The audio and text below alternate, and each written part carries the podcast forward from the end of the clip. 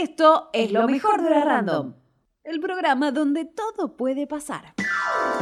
Así es, vamos a ver la actualidad del mundo de la mano de nuestra corresponsal Alejandra Ortiz. Muy buenos días, Ale, ¿cómo estás? Ahí se va a sumar a la mesa virtual de Hora Random. Buen día, Ale, ¿cómo estás? Hola chicos, buen día, ¿cómo están? Muy bien. Excelente. Muy bien, ahí te vemos con el fondo de la ciudad de Bucaramanga. Hoy vamos a estar siguiendo las novedades desde el otro lado del mundo. Es así, Ale, ¿no? Sí, sí, sí. Vamos con todas las novedades en Medio Oriente.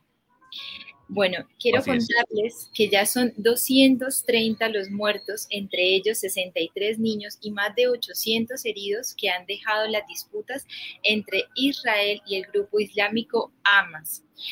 Ambas partes han asegurado que van a continuar con el conflicto, con los ataques, aunque varios organismos internacionales han solicitado un alto al fuego en estos momentos eh, se siguen viviendo eh, la tensión, se sigue sintiendo la tensión, sonando las alarmas a em, el grupo Hamas ha disparado. todo momento.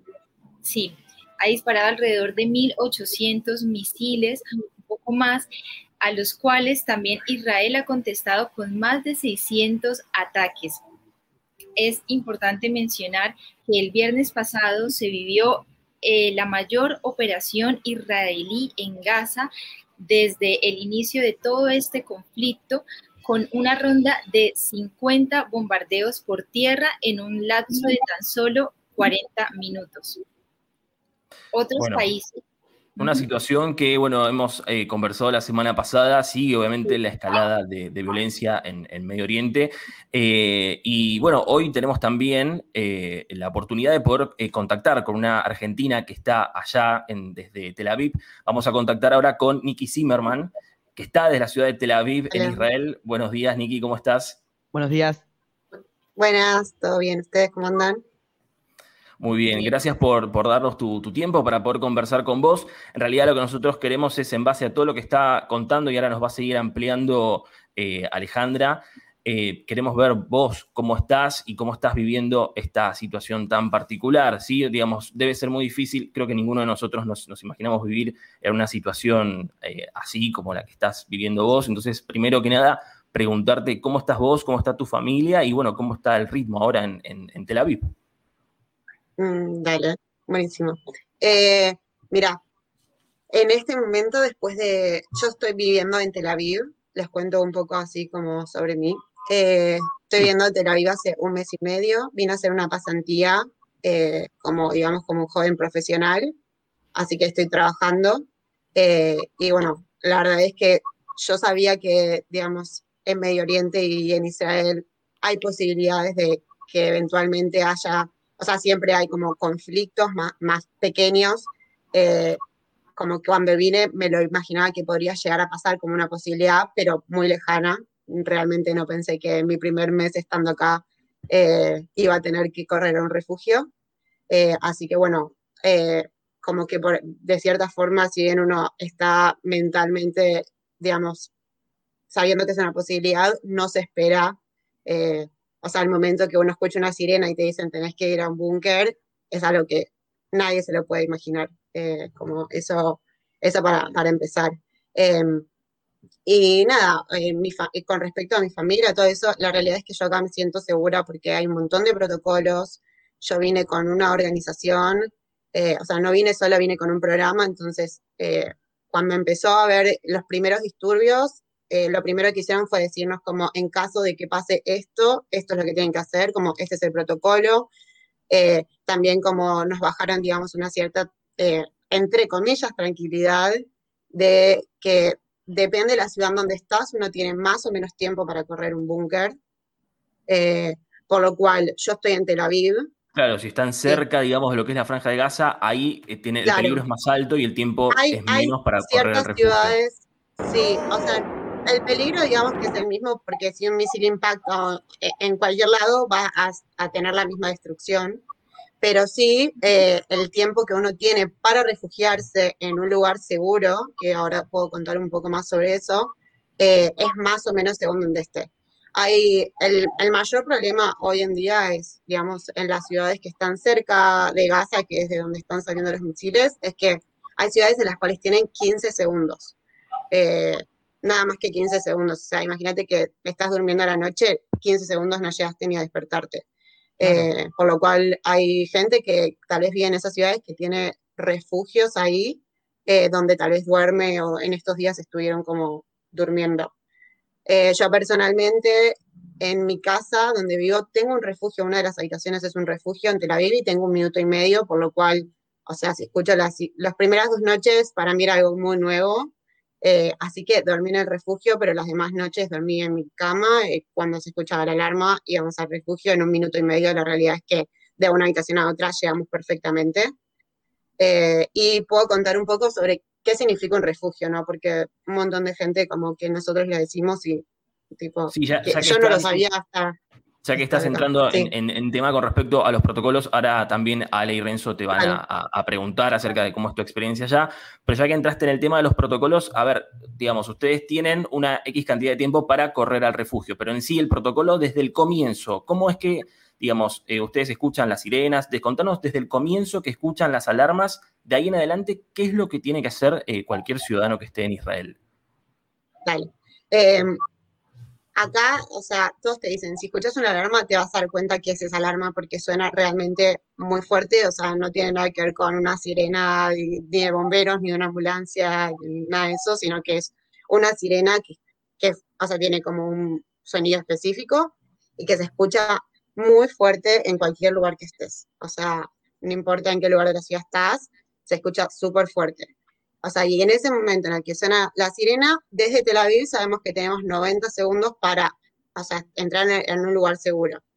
Por lo, por lo cual, eh, como que hay varios protocolos. Si yo estoy en mi casa o estás en un edificio, en un lugar que sabes que tenés un, refugio, eh, la indicación es ir al refugio. El refugio es eh, en mi caso personal, que en mi casa sí tenemos, es una habitación que está construida de una forma específica, que no sabría cómo explicarla, pero digamos de hierro, y tiene, o sea, por ejemplo, yo ahora estoy en una habitación que tiene todo un ventanal. En esa habitación no hay ventanal, sino que hay una ventana pequeña que se cierra con, como si fuera con una pared de hierro, o sea, la ventana es todo hierro y la puerta también es una puerta súper gruesa de hierro que tenés que trabajarla de una manera específica.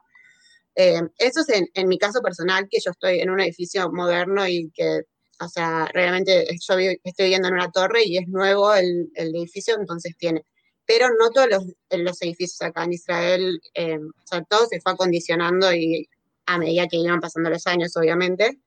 Así que hay ciertos edificios que tienen tal vez dos, tres pisos y tienen un solo refugio en la planta baja, por lo cual la gente tiene que ir. O los edificios viejos, el protocolo es que si no tiene refugio, vas a las escaleras, es como el lugar seguro. Wow. O sea, todos van a las escaleras. Eso es un protocolo, digamos, si estás en un lugar en el que puedes.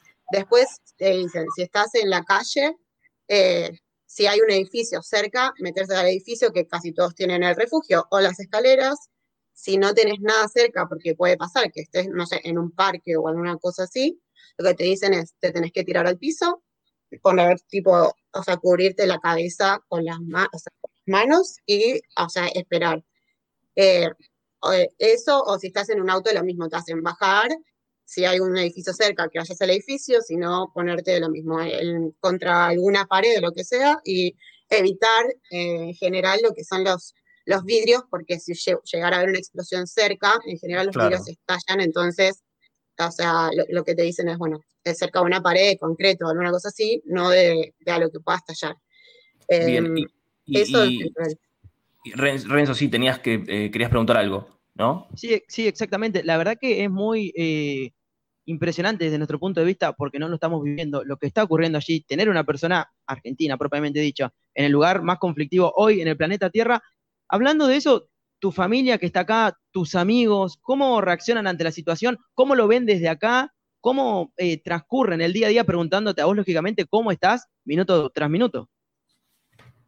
Eh, es muy difícil, creo que los primeros días para mí fueron como muy complicados de, no que estaba preocupada porque no entendía qué estaba pasando y a la vez uno no quiere preocupar. Eh, y por otro lado, o sea, mi familia hace que eh, me enteré por mi hermana que me dijo, mi mamá no te lo dice a vos, pero está súper nerviosa ah, al respecto, o sea, tiene, tiene sentido. Yo siempre intenté como bajar a la realidad de decirles como, yo estoy bien, acá sé cuáles son los protocolos, en casa, o sea, los primeros días como para que entiendan no es que se frena el país, o sea, hay un montón de lugares y cosas que, que sí siguieron funcionando, pero sí, por ejemplo, yo que trabajo eh, a la oficina, mi oficina no tiene refugio, así que no, no, nos fuimos, yo estoy viviendo con siete personas más, nadie fue a trabajar esa semana, o sea, todos los que podíamos trabajar remoto, trabajamos remoto, los que no pueden trabajar remoto, se canceló un par de días el trabajo. Eh, y nada, o sea, no es que se frenó el país, pero sí hubieron un montón más de protocolos de seguridad o cosas o bares que tal vez no, abrieron hasta dos, tres días después, como nada, después el, acá como que sigue eh, lo que fue específicamente hablando con la gente que vive acá hace más tiempo particular, es que en Tel Aviv no caían eh, misiles hace mucho tiempo. O sea, es una ciudad súper céntrica, eh, como que acá pasa todo lo que es todas las empresas grandes de tecnología están acá, todas las, como que es el lugar donde más gente tal vez está, está viviendo. Entonces, bueno, fue como algo muy atípico en ese sentido. Así que... Yo quería preguntarte, eh, bueno, ahora nos estabas comentando qué es todo lo que, lo que estás viviendo, pero quiero preguntarte si eso ha afectado de alguna manera tu trabajo, tu estudio, cómo estás viviendo el día a día, cómo eh, estás viviendo en este sí. o sea, el, primer día después, o sea, la, primera como eh, explosión que hubo acá en Tel Aviv fue el martes pasado, sea, no esta semana, la semana anterior, por la noche. Al día siguiente, o sea, en ese momento todas las empresas, a, todas mis amigas, todas nos empezó a llegar mensaje de mañana no se va a la oficina, mañana no se va a la oficina.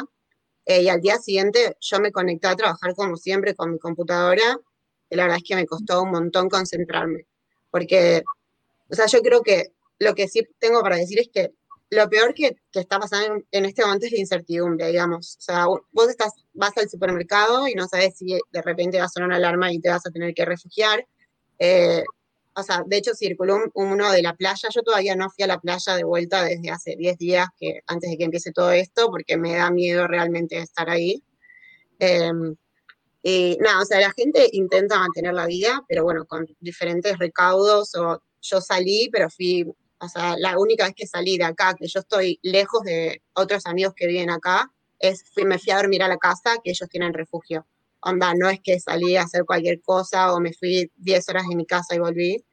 Eh, así es como lo digo yo. Hay otra gente que tal vez eh, dice, bueno, pero si es seguro, en la playa también hay refugios, puedo ir. Pero bueno, es un poco hay eh, videos igual también en las redes sociales, ¿no? De la gente que corre, obviamente, cuando suena la alarma en la, en la playa a, los refugios. Sí, hay, hay un montón, pero bueno, o sea, yo, dos de las chicas que viven conmigo están en la playa eh, cuando fue ese video que, que, circula y realmente la, o sea, se angustiaron un montón. Entonces digo, es, yo no, me quiero exponer a eso, por eso también estoy esperando como, bueno, tal vez un cese de fuego o lo que sea para volver a la vida lo más normal posible. Ah, y una cosa que me olvidé antes en relación a los protocolos, es que el protocolo dice que una vez que eh, deja de sonar la alarma, hay que esperar 10 minutos eh, dentro del refugio.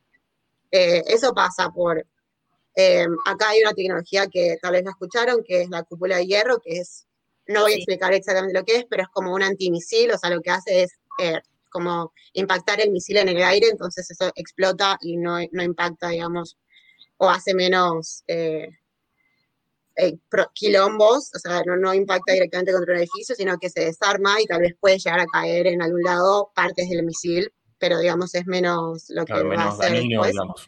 Menos dañino, exacto. Em, entonces, bueno, esos 10 minutos creo que tienen que ver con esto de que si llega a caer un pedazo, que bueno, que obviamente uno no se haga daño, eh, y nada, igual igualmente a mí me pasó de que, de, que suenen tres sirenas en 40 minutos, o sea, salir y escuchar de vuelta y volver a entrar. Pero bueno, eh, creo que también debe tener un poco que ver con eso de, si llega a pasar que ya estés como cerca del espacio.